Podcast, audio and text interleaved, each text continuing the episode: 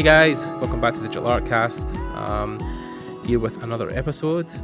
Um, I hope moving forward, uh, you know, just now, um, as of kind of time of recording, we're in we're in March here, the middle of March, and um, I know that um, a lot of you guys will be experiencing a bit of discomfort or you know a bit of weirdness in your life because of the coronavirus and uh, the things that are going about the planet at the moment. Um, I hope you guys are all staying safe and healthy. Um, and uh, of course, I'm here on the, the podcast to try and give you something to at least take your mind off it or, or think about other things for a moment.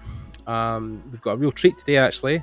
Um, something we were talking about just before we started recording. Uh, I have a guest on that is the first guest that's came on for a second time. So we have the first repeat customer um, for Digital Artcast. Hmm. Uh, today we are talking to Mr. Max Burman again. So, hey Max, what's happening? Hey Gordon, thanks for, for having me back on. Yeah, man, defo.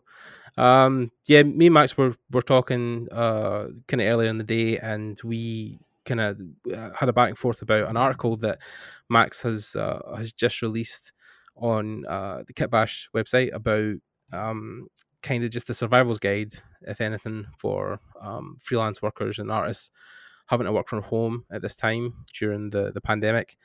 Um, and I thought it might be a good topic to cover, uh, mostly because people will be interested probably in, in what Max has to say um, with his experience, and of course, um, a general just tips for, you know, if it maybe is the first time you're working from home or you're having to work from home and you're not quite sure how to go about your day day. Um, Max might have some some insights into uh, things you can do to ease ease the pain of you know not having colleagues about you or maybe a solid structure in your day to day. So we've got him to, to talk about that. Um, but before that, um, if uh, people don't know who you are so far, um, which would really puzzle me at this point, but uh, if they don't, could you just quickly introduce yourself, Max? Sure. Um, yeah, um, my name is Max Burman. I'm the co-founder of Kitbash 3D, and uh, prior to that, I was uh, art director and a matte painter for over 10 years in the film and games industry. Um, so I have quite a bit of experience of working from home. Um, I've, I've attempted it a couple times and, and tried and failed several times until I really got a system working for it. Um, and as this coronavirus uh, pandemic has has really taken taken a hold of our society, and a lot of people are are making this adjustment. Mm-hmm. I think um, for us, our first first move was to close down the Kitbash office in LA, make mm-hmm. sure everyone uh, got all the equipment they need to work from home, and had some a couple days to go pick up supplies. Mm-hmm. And once everyone got settled in, we had a big video chat to brainstorm and come up with uh, really how Kitbash was going to be able to respond to this in a way that um, that helped. I think we've all gotten way too many emails from everyone we've ever given our email address to telling us what they're doing inside of their company and and that's not really helpful to us and to be honest like i, I expect that you sent your employees home and that you're being uh, hygienic. Um, yeah that's yeah well, yeah i was going to say i, th- I think uh, most people i've spoke to in some parts of the vfx industry i know are um, either have kind of either fully moved to remote at this point or are in the process of like setting up the VPN and getting ready for people to remote work. Um, although I think the last person I spoke to about it was Andrew Hodgson was saying, you know, where he is just now.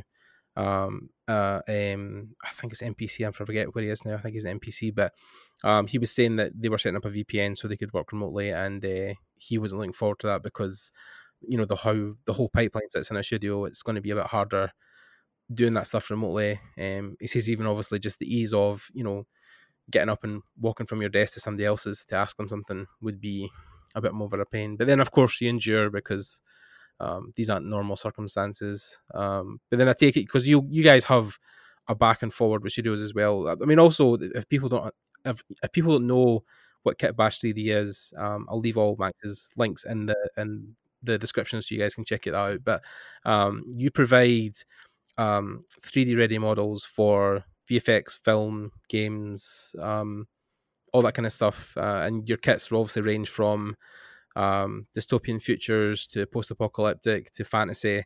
Um, how many kits have you guys got now? Quite a few, right? Yeah, I think we have around forty kits. Wow, wow! I can remember when you had two. that seems like a while ago, but uh, yeah, because the last time we bumped into each other was uh, Industry Workshops 2018, right? Something like yeah. that. Yeah. Yeah. Yeah. So um, the company has grown. Even just a, a kind of quick minute before we dive into it. Um, I know maybe you maybe don't want to go into a full history of Kitbash, but um, maybe quickly just what Kitbash is to you guys and and um, maybe what you're working on currently. Sure. Yeah. Really, the the the mission of Kitbash is to enable and inspire artists. Mm-hmm. Um, and so, while part of that is is building 3D assets, um, we try to take a, a, a, wider approach to that to say, mm-hmm. what can we do to remove technical barriers so that artists can execute their visions?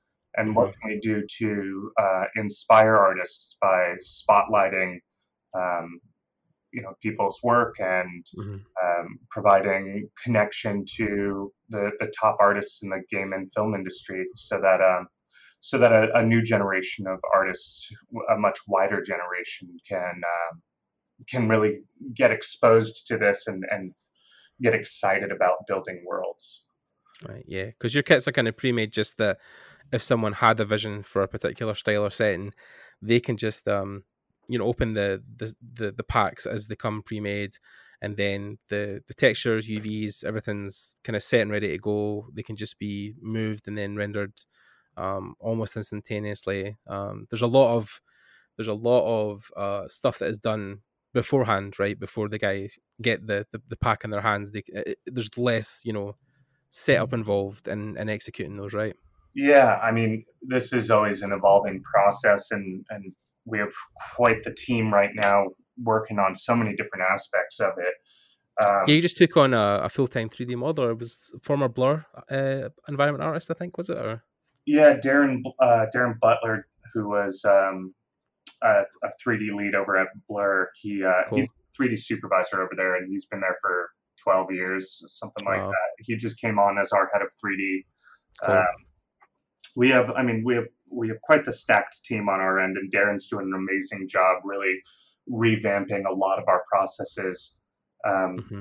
But in terms of, of what we're working on, really, we're trying to make building digital worlds as ubiquitous as building a website. And right. Our milestone right now is that uh, someone who's never used 3D before should be able to build a world and share it with a friend within one day.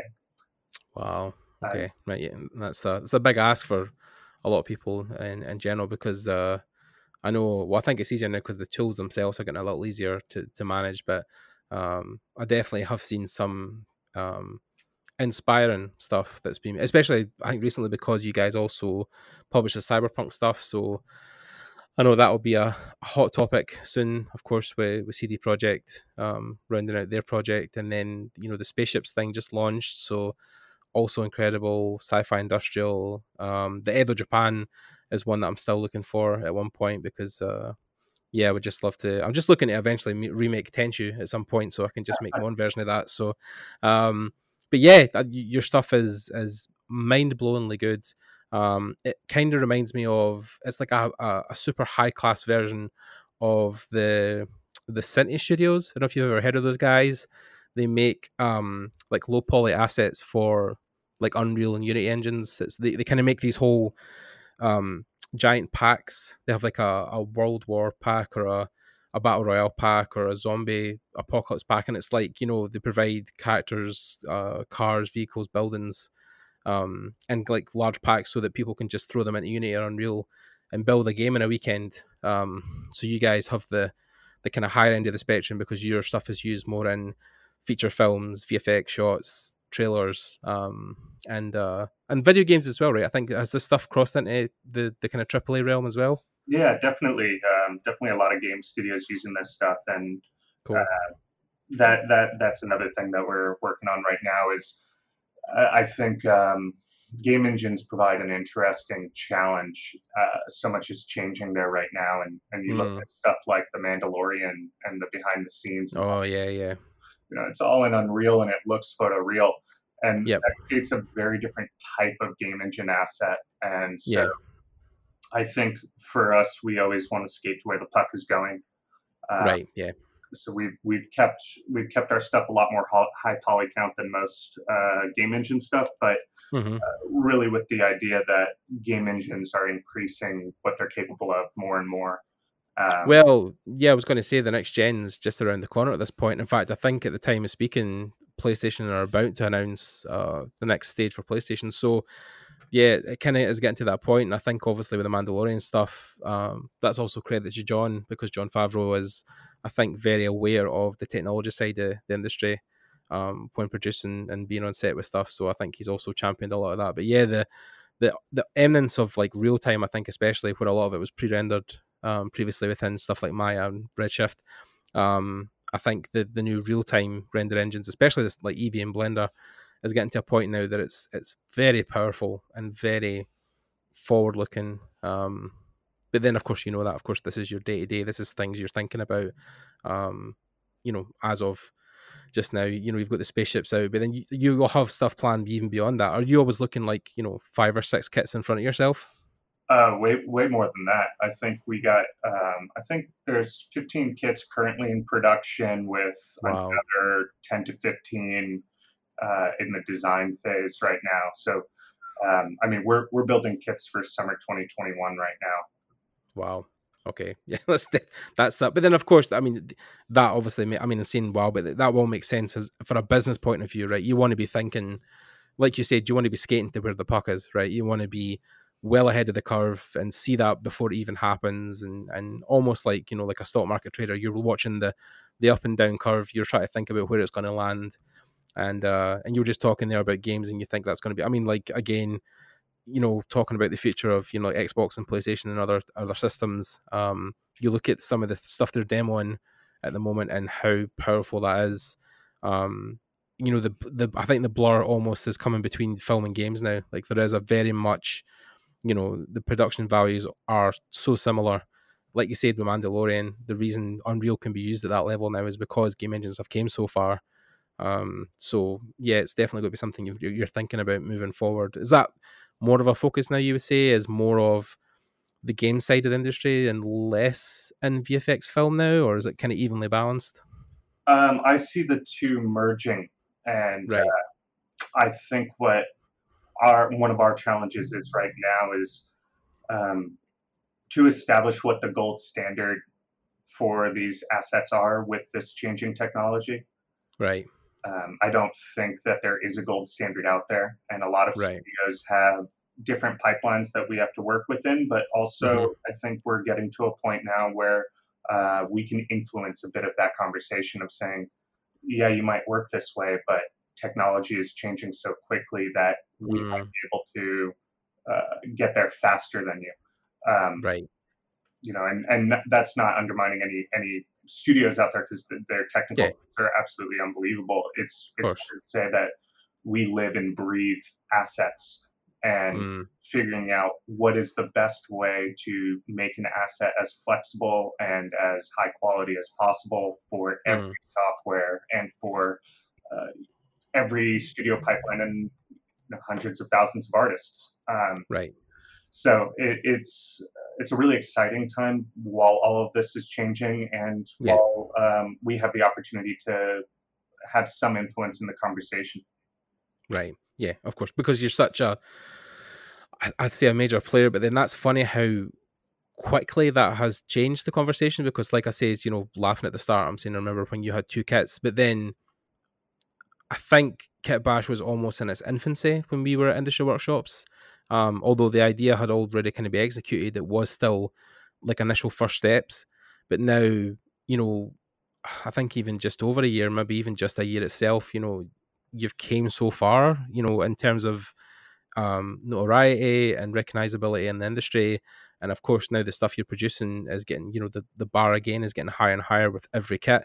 Um, it maybe sound a weird question, but is is there an end goal in sight, or is there something? I mean, you talk about the gold standard. That's maybe one part of it, but as a business, is there something that you feel you need to achieve to almost max out, or is there is there no limit to the vision of Kit Bash? Can it go on infinitely? I think that our, our team really loves what we do and we mm-hmm. love working on this. And so mm-hmm. Uh, I think it's important that we set a goal that's so ambitious that it's going to take us a long time to achieve. Right. In, in the past, we've set goals that we thought were ambitious and we got there a lot faster than we thought. And then yeah. we're faced with the, the, the challenge of saying, well, what now? Uh, yeah.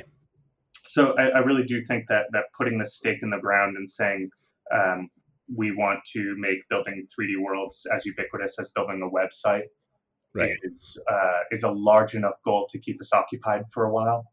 Of course, it would be. Yeah. Um, yeah well, then again, yeah, but I mean, it's it's it's kind of in the essence how you know, maybe a, no as big a comparison, although they are a very big company also, but you know, looking at Squarespace and how they have managed to make that website process in their own terms so easy to, to maneuver um, it's probably the same thing where you want to take almost the technological part kind of out the way and have a more artistic input in a lot of the, the process so that you know people aren't having to worry about like you said UV and texture and uh, placing assets. That's all kind of pre-done for you and you're just um, comping a lot of that stuff to, to make your shots. So yeah i mean Kitbash in itself is, is, is a is a huge project. So what's your i mean can you talk about what's um I say next, but maybe just the closest thing that is on your uh, production line. Like, is there something that's you know kind of about to come out, or something that's not far out you can talk about, or something that's next? Um, I can I can say that we are hard at work in game engines. Um, okay. And also that we're working on a ton of things right now. One of the things that's happened with Kitbash as we've grown is mm-hmm. things take a lot longer. Um, okay. We were so used that used to in the beginning projects being uh, a couple weeks or a couple months, and now mm-hmm. they're a couple years. Wow. Uh, and it, I think it's just because our ambitions have grown. Yeah. And so there's things that we're working on now where if you use a kit right now, it, it is not ubiquitous. You know, you have to know 3D. You have to know quite a bit. Um, right and the the things that we're doing to to remove a lot of those technical barriers aren't just uh, uh, let me plug some things in for a kit because mm-hmm. we now have over 10,000 assets that we're managing. Um, wow. So when uh, a technology changes, it's not just about okay, how do we shift to this technology? We have mm-hmm. to work with those softwares to figure out what is the best way to utilize this technology and then how do we build tools to automate the conversion of over 10,000 assets and how do we mm-hmm. do it in a way that works for everyone using any software. Um, right. so the challenge just becomes more and more difficult but uh, also very exciting and takes a lot longer. Um, but you know in the short term game engines is i can i can say that that's where our focus is and in the long term. Mm-hmm. Um, you know, we're we're working very hard with a with a great R and D team on uh, on tools and and software that that should alleviate a lot of the struggles. Cool. That sounds really awesome, man. Well, yeah, that that sounds interesting. Of course, it's, I mean, I'm always excited to see what you guys are doing, especially when you get an artist on to uh to do your cover images. It's always um it's always incredible to see the work that can be produced using your tools and um and yeah man i just wish you guys luck for for the foreseeable future i'm sure it's going to be um whatever you do is going to be awesome so yeah um also i'm just thinking as well i'm talking about 2018 industry workshops the last time we saw each other was in la in september at lightbox that was the last time we actually saw each other outside of the the convention center for uh, in pasadena that was the the last time we saw each other. So yeah, it actually skipped my mind. I thought I was like, yeah, I haven't seen you since 2018, and I was like, yeah, I only saw you six months ago. Why did that slip my mind? So yeah. Um, okay, so moving forward on to uh, the working from home vibe, um, which is kind of why we've got you on here today, especially just to kind of go over that in particular detail. Um, why did you want to write it, first of all? Yeah, I think um, Monday was an interesting day for us at Kitbash, and hmm. we had our first all hands video chat meeting. Well, actually, we, we do touch bases every Friday, so we, we had mm-hmm. on Friday just to make sure everyone was safe. And um, and comfortable at home. Um, but Monday was was definitely the the sit down to say, okay, what do we want to do as a team here? Mm-hmm. Uh, and specifically, how can we use what we've built in order to uh, make this situation better for people? And again, going back to our company mission is to enable and inspire artists, and that really mm-hmm. is the, the through line for every action we take. And as we were talking, we really realized that there were some tangible things that we could do that help, and maybe some of those things might seem small, but you never know what someone else is going through and what what might seem small to you might be big for someone else. Right. Okay. Uh, so it was just a kind of almost uh, user's guide that not only people outside your team could use, but mostly that your team could use while they worked at home as well. Yeah, that that was kind of that was step one, and, and we'll chat about uh, a couple of the other things that we're doing. Uh, mm-hmm. But the first thing was just uh, for for me, my my girlfriend is now working out of my place, and uh, she's never worked from home before, and uh, okay, kind of seeing that being like, oh right, there's there's a couple tips and tricks here um, mm-hmm. that are almost natural to me just because I've been doing it for so long. Uh, yeah. But then I started to remember the first time I worked from home and mm-hmm. just crashed, you know. Yeah. I, I, made it like a month, and at first I was like, "This is amazing! Like I can mm-hmm. wear PJs all day." And uh, I, I ended up working just nonstop all day, all night, and feeling like I was just trapped at work and I couldn't get away. Mm. Uh, and so I, I, really the the line that I, I say quite a bit is working from home can often feel like you're living at work. Yeah and and yeah. I think that's where putting boundaries in place really helps and and just putting out there an article of, of some of the boundaries that I've learned to to, to put in place because I think really the big thing is is so many artists think that um, art is created in a chaotic space right but as a professional artist it's really about creating order and structure around creation yeah i definitely feel that i think even the fact that the way I have or the way I've situated myself. I mean, I'm, I'm the plan is anyway. We'll see how Corona uh, dictates that. The plan is to move out uh, with my partner in the summer. So um, we're going through to Glasgow to stay full time. Um, so at the moment, I'm still with my parents post graduation. Um, and the office I have at the moment is somewhere that um, I not only come to work but also just to escape family life from day to day. So I'm here quite a lot, and I did feel like it was a thing where even if I came here to relax, because the computer was only like five kind of steps away from my couch, I kind of felt like, oh, I should be working. And then I'd sit here for a while and be like, oh, I should go and sit down and play a game and chill because I've been here for a couple hours. So yeah, it's it's hard when there's not a person over your shoulder pointing the finger saying, you know, you should take a break, you should be working. Um, and I think that's the balance, right? Is learning to be your own uh just boss in general, just your own uh, voice of reason.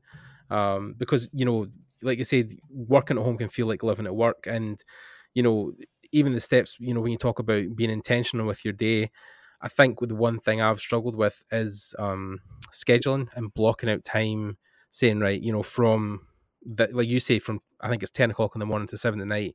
Those are your office hours, right? And anything out with side that is you know leisure time or family time or time with your partner um so how did you start to build that system um initially yeah i think discipline has been something that's been pretty natural to me or something i was at least very i was raised with um mm-hmm. a very very strong sense of discipline uh so I think it comes a little easier to me than than maybe some other people of of saying, hey, this is a blocked out time and I'm going to stick to it.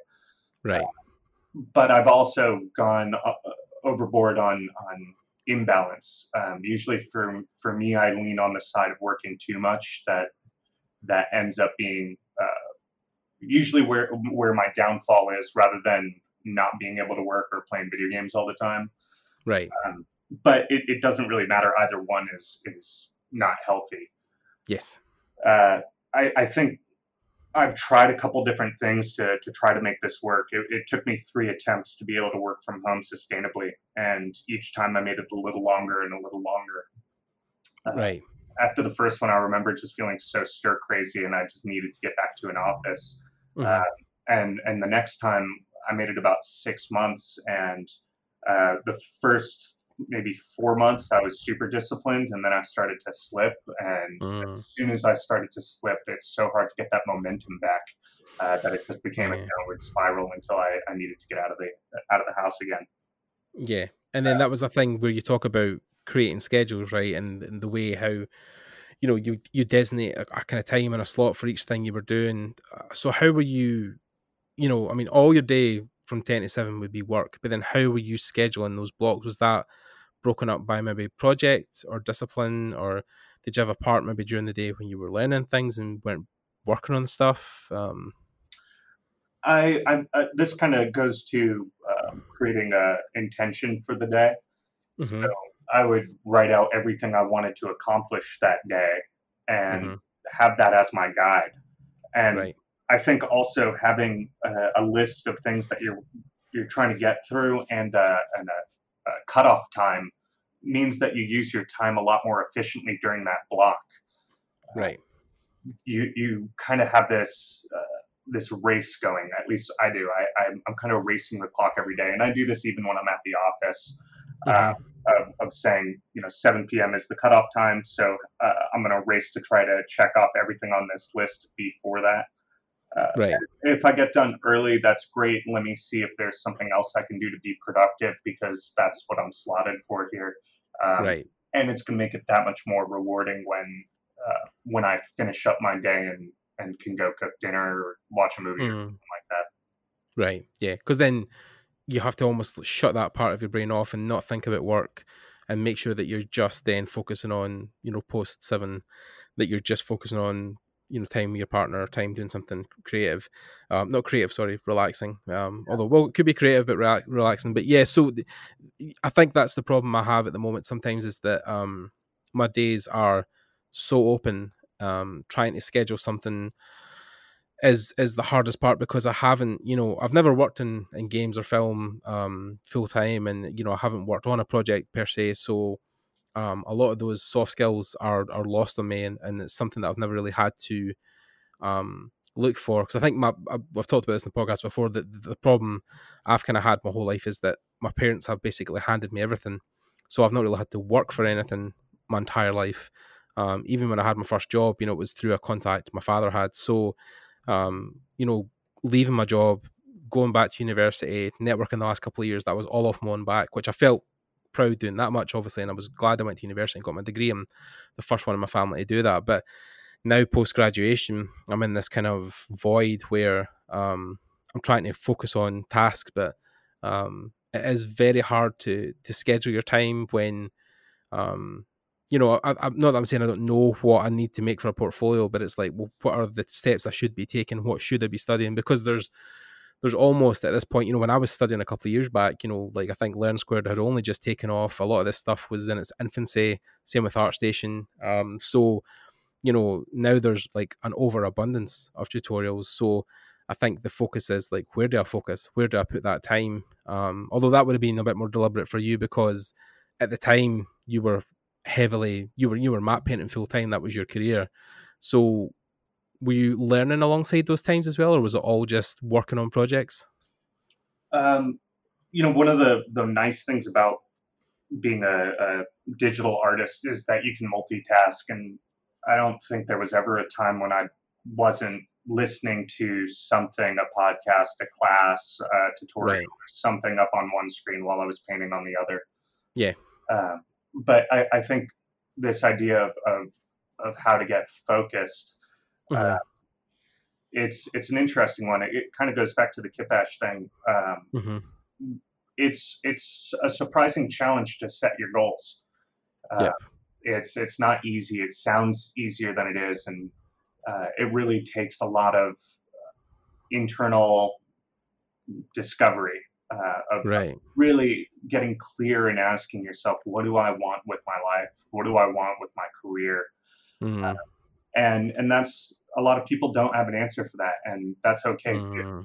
um, but I, are you, are you using meditation throughout your day as well, or is that something you've done for a while, or um, mindfulness I, or something like that, or?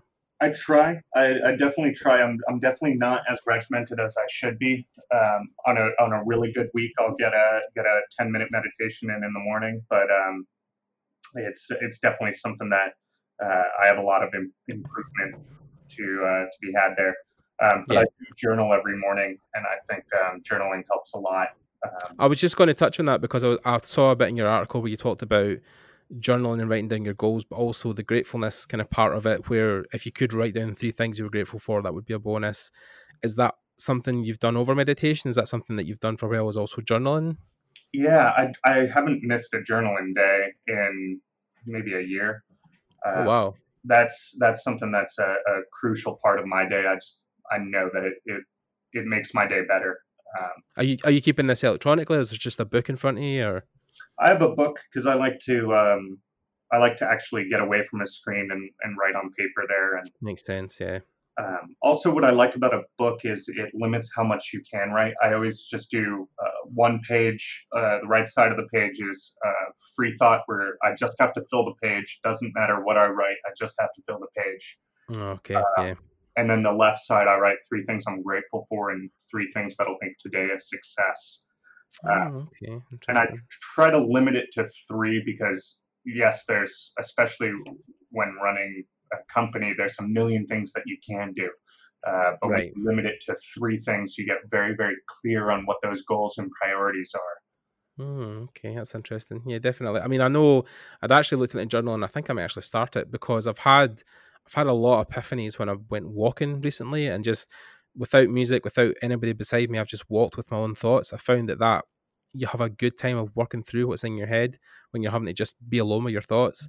But also, um, someone recommended um, the my therapist was recommending using um, uh, future self journaling. So journaling from the perspective of you know you're sitting at 80 years old and you're writing about you know what your life was like you know when you were younger or the things you've accomplished. So it gives you also a projection into or a or a, a vision into what your future could be as well. A lot of really powerful tools. Um, even um, I don't know if you've read uh, Cal Newport's book, Deep Work. Um, a really good read as well. I'm kind of listening to an audiobook at the moment. Um, but then again, it's a very, uh, um, what's the word, focused and determined book about how you uh, can almost get so much done by just uninterrupted, purposeful uh, practice where you know you cut every um, you know distraction away from your day and you just focus on one thing at a time and then that will produce like the maximum results. You know talks about like some authors who would you know hire a cabin in the woods miles from civilization just to finish pages and they would only write on you know old school typewriters nothing electronic no email no phones um is that also part of your day as well do you kind of go um, anti-social media or anti-communication during the day, or, or, are you quite available? Do you answer a lot of emails, a lot of messages online?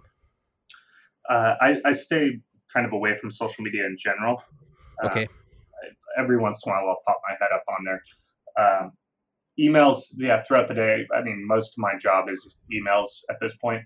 Okay. Uh, so I keep a zero inbox. Um, mm-hmm and that's that's just something to make sure that uh, that no yeah. one's waiting on me to make progress. Right. Um, but I, I think you know going to the going back to the journaling thing the yes the way I start my free write every day is um, just by writing the words "today I feel," and then I have to fill mm. the rest. And okay. I think what that does is it forces me to, and usually I have to take a quite a big pause there to really try to check in and see where am I at right now? And just even that time designated to check in and say, you know, what, what am I feeling? Am I anxious mm-hmm. today? Am I excited today? Am I afraid today? Um, hmm. And that a lot of the times I'll go through my day. If I if if I don't do that, I'll go through my day not not knowing, um, right, reacting to things from a space where I might be oblivious to uh, my tone or or my mood. Uh, right but if I can get clear on that first thing in the day, then either I can work through that problem in the journal or at least uh, have the context of when when something comes up, I can I can know that I'm reacting out of a, a space of excitement or maybe an ex, a, a, space of fear. Right. Okay, cool. So again, being very honest with yourself about your goals, but also how you're feeling during the day, and then trying to work. I mean, because I think it is once you get it out your head onto the page, it becomes less. Um, I'm trying to think of a good way to describe this, but your head becomes less cluttered, or you feel like you're clearer in the morning if you get that down. Have, have you, you know, you said you've not missed a day, but then I know I was going to ask you how you would feel, or if you had had a day you'd missed, how you felt that day. But then if you haven't, if you've never missed a day, then you know you well, couldn't really answer that. Yeah, I've missed days before before this streak. Um, right. Okay. Yeah. And was that something you noticed, like purposefully or mindfully, that you did feel different those days, or you did feel like you weren't as? I mean, you're always productive, but you weren't maybe as focused, or definitely, yeah. Right. And I think when you get it out on paper, you, you know, if it's just kind of like a to do list, I think if you write a to-do list, then you don't feel like you're trying to juggle so many things and afraid to forget something. Um, yeah. Once it's on paper, it feels like it's it's stable, and you don't have to think about it anymore because you put it somewhere. Yeah, because you're also making those goals. I'm assuming quite realistic, or something that you feel like you definitely can manage, or are you also, you know, you're maybe putting one goal that's attainable, but two maybe that are out with reach, or they're all manageable. How do you, how do you kind of balance your goals for the day? Yeah, it's uh, Banks and I did a, a, talk throughout Europe this year on uh, called Create Without Permission, and a big mm-hmm. part of it was uh, what is a goal and what is a mm-hmm. bullshit goal, and right. defining bullshit goals as goals that um, there is no finish line to. Uh, right. And and there's nothing wrong with uh, those aspirations of I want to be a better artist. That, right. That's, there's that's a great thing to aspire to, um, but that's not a tangible goal because at no point are you going to be able to say I've accomplished this. Right. Yeah. Uh, yeah, but making but making them manageable and and then no using. I, I, love how you say bullshit goals. It isn't even just like a bad goal; it's a bullshit goal. Um, but then is that you know, I feel it's almost like an entire that's an entire podcast in itself as manageable goals because you know I think a lot of people. I think that's also what I'm guilty of is you know like I'm I'm just putting every day I'm putting the pressure on myself to say right I just want to get better at art, but I'm not breaking that down into like, for instance, you know, okay, today I'm going to draw a hundred hands or whatever, or today I'm going to get better at drawing heads. Like that's something I feel like I'm definitely missing. I'm I'm just every day like, okay, let's get better at art, and just opening something random, you know, a book or a tutorial, and just maybe mindlessly learning. Um, and that's something you're saying that's definitely like uh, that would be a bullshit goal is just be a better artist. Well, yeah, and and I use the the word bullshit goal, or, or, we used it in our talk to be mm-hmm. somewhat harsh and jarring in, in order to um, try to dissuade people from mm-hmm. considering those goals. I, you know, mm-hmm. I consider that a mission. Um, and I think there's a, a, good distinction between a mission and a goal.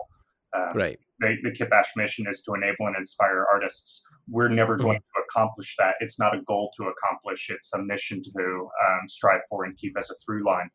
Um, right a, a, goal has a measurable result at the end of it. Uh, right. And I think once you can get clear on what the measurable result is, um, mm-hmm. on, on, what would it mean, what do I need to accomplish in order to actually check the box on this one, um, right? Create something tangible that you can actually take actions towards. Yeah, I think it's even the the power of checklists. I mean, I know uh, Matt D'Avella and Thomas Frank have done numerous videos on checklists saying that um, when people had unsurmountable goals or something they were actually doing for the first time they didn't know how to achieve they would always break it down in a checklist. I think they talked specifically about some of the NASA missions that they'd done at the initial first stage and how again a lot of things had never been accomplished. It was an all kind of brand new territory to them. So they broke it down into checklists and they just had simple just boxes with a goal next to it and something that you could check off every day that would get you on track because like you said, the the bullshit goal is you know, go to space. The the checklist then has to be like, well, we need to build a rocket. How do we build the rocket? Well, we need to assemble these parts, or we need to, you know. So it's it's definitely, I think, a good way of freelancing or building your time when you're outside of an office is is breaking larger goals into smaller goals. And I think that's what you do, like you said, every day is just checking off a couple of goals per day, I think is, is very manageable. But then I think it's also about being, you know, again, you've talked about you're on the, the other end of the spectrum where you've been a workaholic, but you do talk in your article about you know simple stuff like you know shower and get dressed as though you're going to the office take regular breaks call somebody so there is a lot of of a human side within that within the work as well and that's also important to be productive as well, right? Yeah, and I, I think that it's it's all a balance, and and it's very rare that I've ever met anyone that is striking the the exact middle point between the two. I definitely yeah. never have, um, but I think that's a worthy endeavor to strive for. Mm-hmm. Yeah, definitely. And is that something that you've also found? Because um, I definitely feel this is a trend, but then when you were kind of young, free, and single, um, you know, you you've only got your work, you've only got maybe a single goal of I want to be better in this industry. But then, have you found that um, even just friendship relationships or, or partner relationships is that something that's made you think more about balancing your life? Yeah, I think not just um, you know my incredible partner, but and, mm-hmm. and my my amazing family, but yeah, uh, now having a, a, an incredible team at Kitbash and mm. very much in the in the forefront of, of my mind and Banks's mind is mm-hmm. we're running a marathon here. Um, our ambitions right. are, are very big and and it's going to take us a long time to get there. So yeah. Uh, we need to make sure that we are taking care of ourselves, that we're staying happy and healthy, that we are encouraging balance in our team so that um, we never cause burnout, that instead yeah. we set up uh, our team to be able to have a lifestyle that is maintainable for a very long time.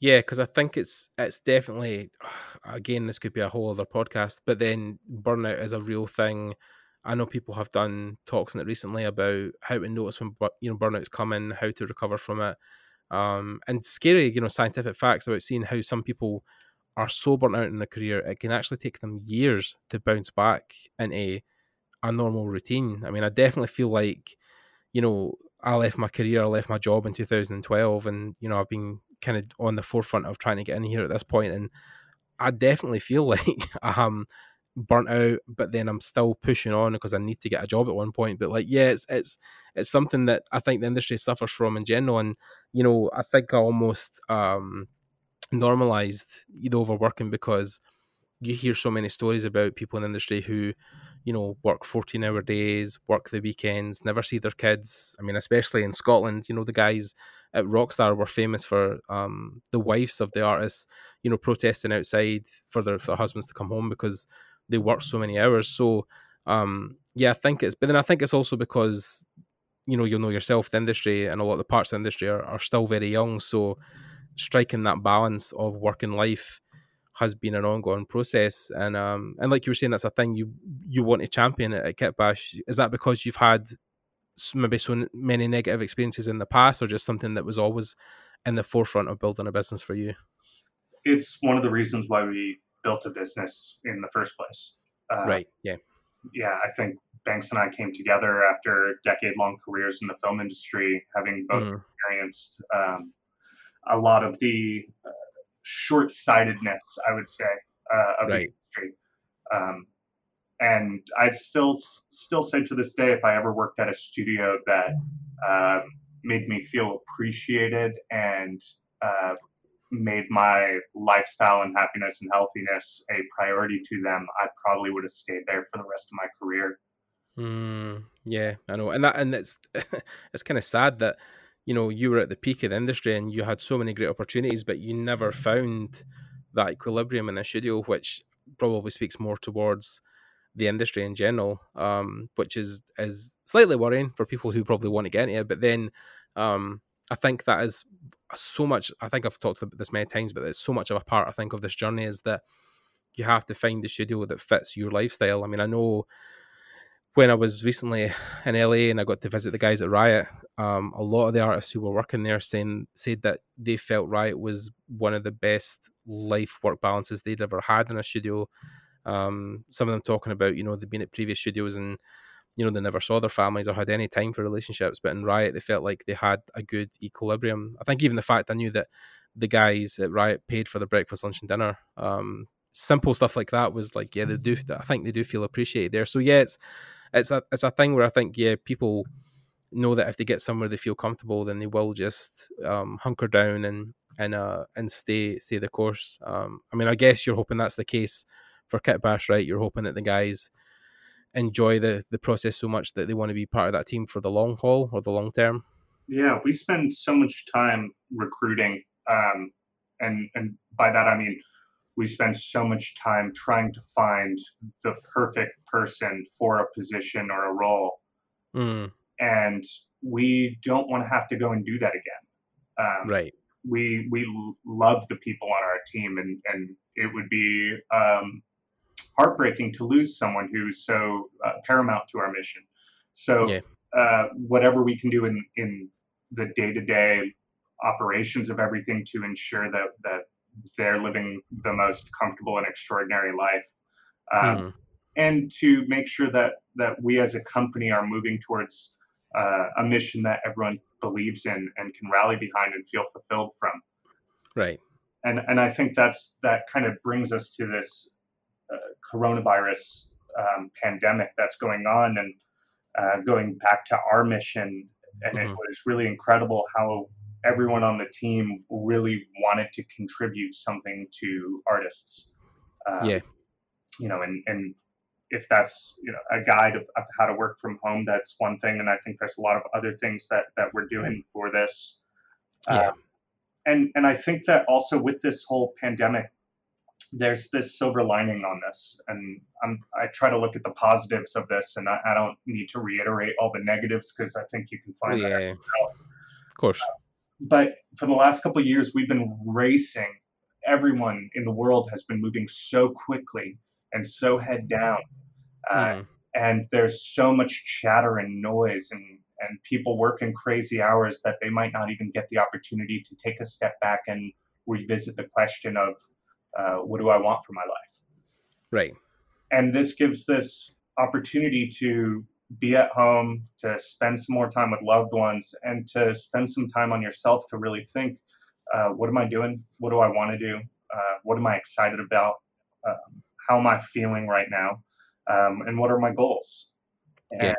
taking that step back, using this time to maybe learn a new skill that you didn't have before, or maybe you have been working nonstop and this is the first chance that you're going to get to recover from some burnout. Yeah, definitely. And I think it's it's kind of funny when I was looking this morning on uh on social media, um, even though again I'm trying to avoid as much as I can, but then I think I've kind of picked a bad time to avoid it because we're all confined to our own spaces now. But there was an article or a, a set of pictures that were really kind of almost beautiful where um, in Italy, a lot of the parts uh, are close to nature reserves or forests. So, because the cities have been devoid of humans for so long, there are actually wild animals and lots of parts of nature that are almost reclaiming the cities and coming in to feed and get food because you know the places are so quiet. In fact, in like Venice, Italy, the rivers because of you know the lack of tourists and boats and and, and fishing and whatever else in the, in the lakes because there's so little of it now. The water is almost crystal clear. There's been dolphins, fish, and other things coming in from the sea back into the into the city to to feed and, and meet people because again it's so quiet it's been so devoid of human life the the CO2 emissions from China, Italy, most parts of Europe are almost non-existent now. The skies in China are also probably I think the cleanest and clearest they've ever been in decades. So it just shows like how a couple of months can make a huge difference in the world we live in. Um, and especially for guys like you and me in our thirties, you know, like you're thinking to yourself, you know, you want to be able to see the world a little far ahead um, of the curve and, you know, a little further on uh, past your years. And I think, like you said, it was the, the, the fault of ours is that we were so fast and so heads down, we weren't actually noticing by the time we lifted our head the damage that was done around us. Um, and this is almost, like you said, tragic at the same time, but also given us pause to think about how fast were we going and how how could we have slowed down a bit more? Um, but i think that's just the human condition right? And something that maybe we've we've been learning as as we've evolved the last 10 15 years. Um, so yeah definitely a definitely a, a, thing that has two edges or two two different kind of sides that you could look at it. But um at least the guide you know i feel is good also that it has the balance of you can work, but you can also look after yourself. And I think you've got to do both to have a productive time working from home. I'm sure you would agree. Yeah, and I think with the with balance in mind, there's so much negative stuff online right now, and mm-hmm. it's, it's really hard to ignore. And some of it you shouldn't ignore. Um, yeah, a lot of information coming out that that we need to be paying attention to, uh, so that mm-hmm. we can take actions to to keep ourselves and our loved ones safe. Of course. Um, but I also think that uh, we artists have a very unique gift and a responsibility right now. Mm-hmm. Uh, one of the things as artists that we can do is is create and create something that uh, can transfer an emotion from one person to many. Yes. And so I think that that for the artists who who can step up right now to create positive images, uh, mm-hmm. uh, that's a, an incredible gift to the world. And when you're scrolling through social media and you're seeing an endless amount of the world's falling apart, and you stumble upon uh, some beautiful nature images of like, oh my God, look at this part being reclaimed. Um, yeah. The the light that that adds to your day is unquantifiable. Yeah, hundred percent. I think it's very real, and, and and like you know, it was almost like I don't know if you ever played The Last of Us, but then there's a part in that where Joel and Ellie are kind of clumping through the last bit of the city they're in to get to the fireflies, and they come across a giraffe randomly just eating some leaves off the side of a building. Um, I think because you know they had been part of the zoo and they'd escaped, but then it showed how even when humans weren't here, there was parts of na- nature and, and beautiful things that went on beyond us that were still continuing to live and thrive. So, yeah, I think like you said, there's both sides of it, right? There's a side where you know there is a caution. We should be obviously open minded and thinking about what to, to do to prepare. But at the same time, you know, there is a lot of good things that are coming from this, that things that maybe we weren't expecting would be good for the planet, but then actually is and is helping in, in certain parts and giving Mother Nature a chance to breathe. So, yeah, like anything in life, there's good, there's bad. So I think focus on the good, um, and it definitely will. I think if you focus on the good, it will help you also be productive in your day because there's also a trap of um, just sitting with negative thoughts in your head, and then you just you're almost paralyzed, right? You can't do anything. You just sit and stare at the monitor. So I think it also has to be a thing where the positive thoughts will help you just get through the day. Um, it's sometimes unavoidable, but I think the more you focus on that stuff, the better your day and outcome will come at the end of that. Um, yeah. Yeah. When when we run into a tough situation, the the the thing I try to think about is and I, I, I forgot what book this is from. Mm. Um, but the the line is, "What do you need to do to make this bad situation the best thing that ever happened?" Right. Yeah. And I think that as a as a team at Kitbash, that's really where our heads at is how do we make this a, a good situation right i think where where we see opportunity here is this is a wonderful call to arms to show the impact and the gifts that artists have around the world. Yes, of um, course. I think it's also. Oh no, okay, on you go, Max. Oh, go for it. Go for it. No, I was just going to say it was, it was interesting. I saw a, a, tweet the other day when people were saying that you know people are talking about oh I'm going to play video games or I'm going to binge watch Netflix, and um people were saying that you know when everybody has kind of like you know other no alternatives, everybody turns to the artists to entertain them and you look at like how many artistic outlets are available now for people so that yeah if they don't want to deal with stuff in their day to day there is an outlet that has been created by artists. And that's why i think you know people talk about the underappreciation of artists and i think it's good to see that you know people still are aware now that oh yeah it's because of artists. I can watch you know this series on netflix or i can play this video game. Um, there is a need for them there is a need for them in the, in the world. And um, yeah i definitely feel that that's a, a thing again that will help you moving forward is just remembering that you're part of this global community that creates and informs and entertains and helps people through difficult difficult times. Um, and then also there's a group of artists I know online, you know, like my friend Hugo, who's making a lot of his uh, his nuke composition stuff, like free and available on YouTube at this moment to, to help people during the crisis. Um, there's a lot of you know free tutorials going up. I know Adobe has been helping some students at the moment, giving them free licenses for Adobe software to help them through the times. So uh so yeah, it's good to see that there is that positive outreach in the community that's helping people focus on the good that artists can do um, as a community.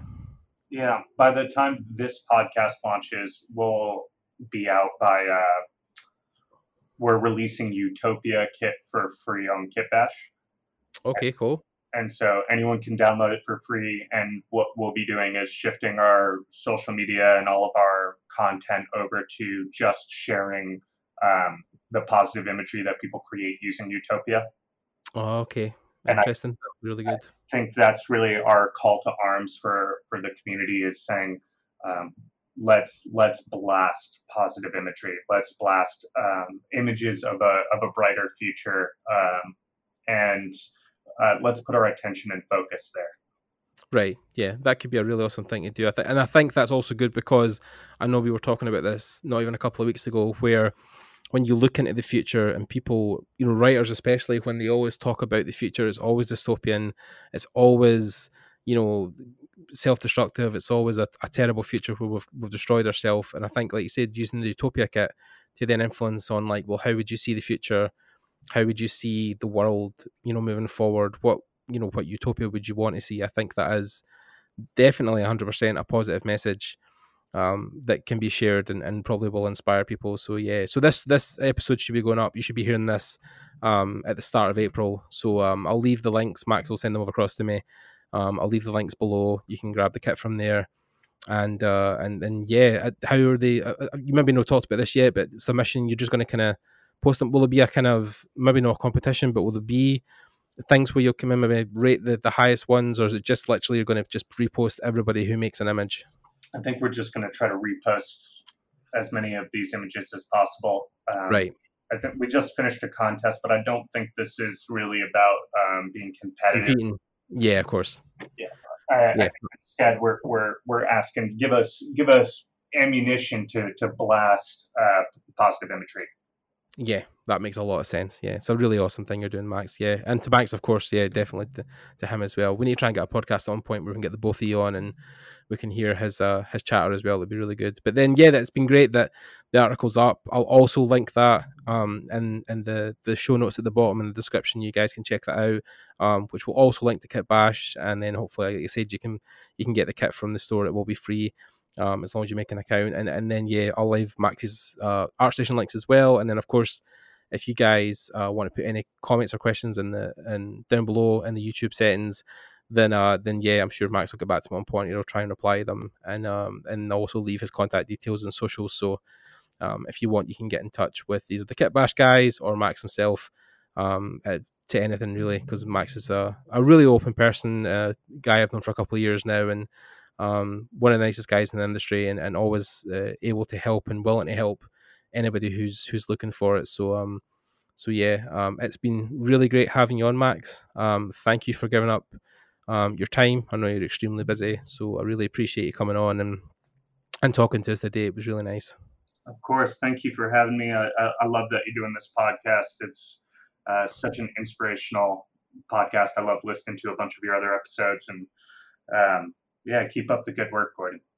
Thanks, man. I appreciate it. It was definitely evident when uh, I was in LA in a, a Lightbox. A couple of people coming up and saying um, that they recognize my voice and, and they listen to the podcast and it was helping them. So um, I think that's the one thing that keeps me spurring on is just the fact that people seem to take away um, a good message from this and, and definitely feel it's inspiring them. So um, as long as that keeps happening, I'll keep making them. So uh, yeah, this will be continuing for a long time. But yeah, again, thanks to Max for coming on. Uh, thanks for you guys to listening to, to, the episode.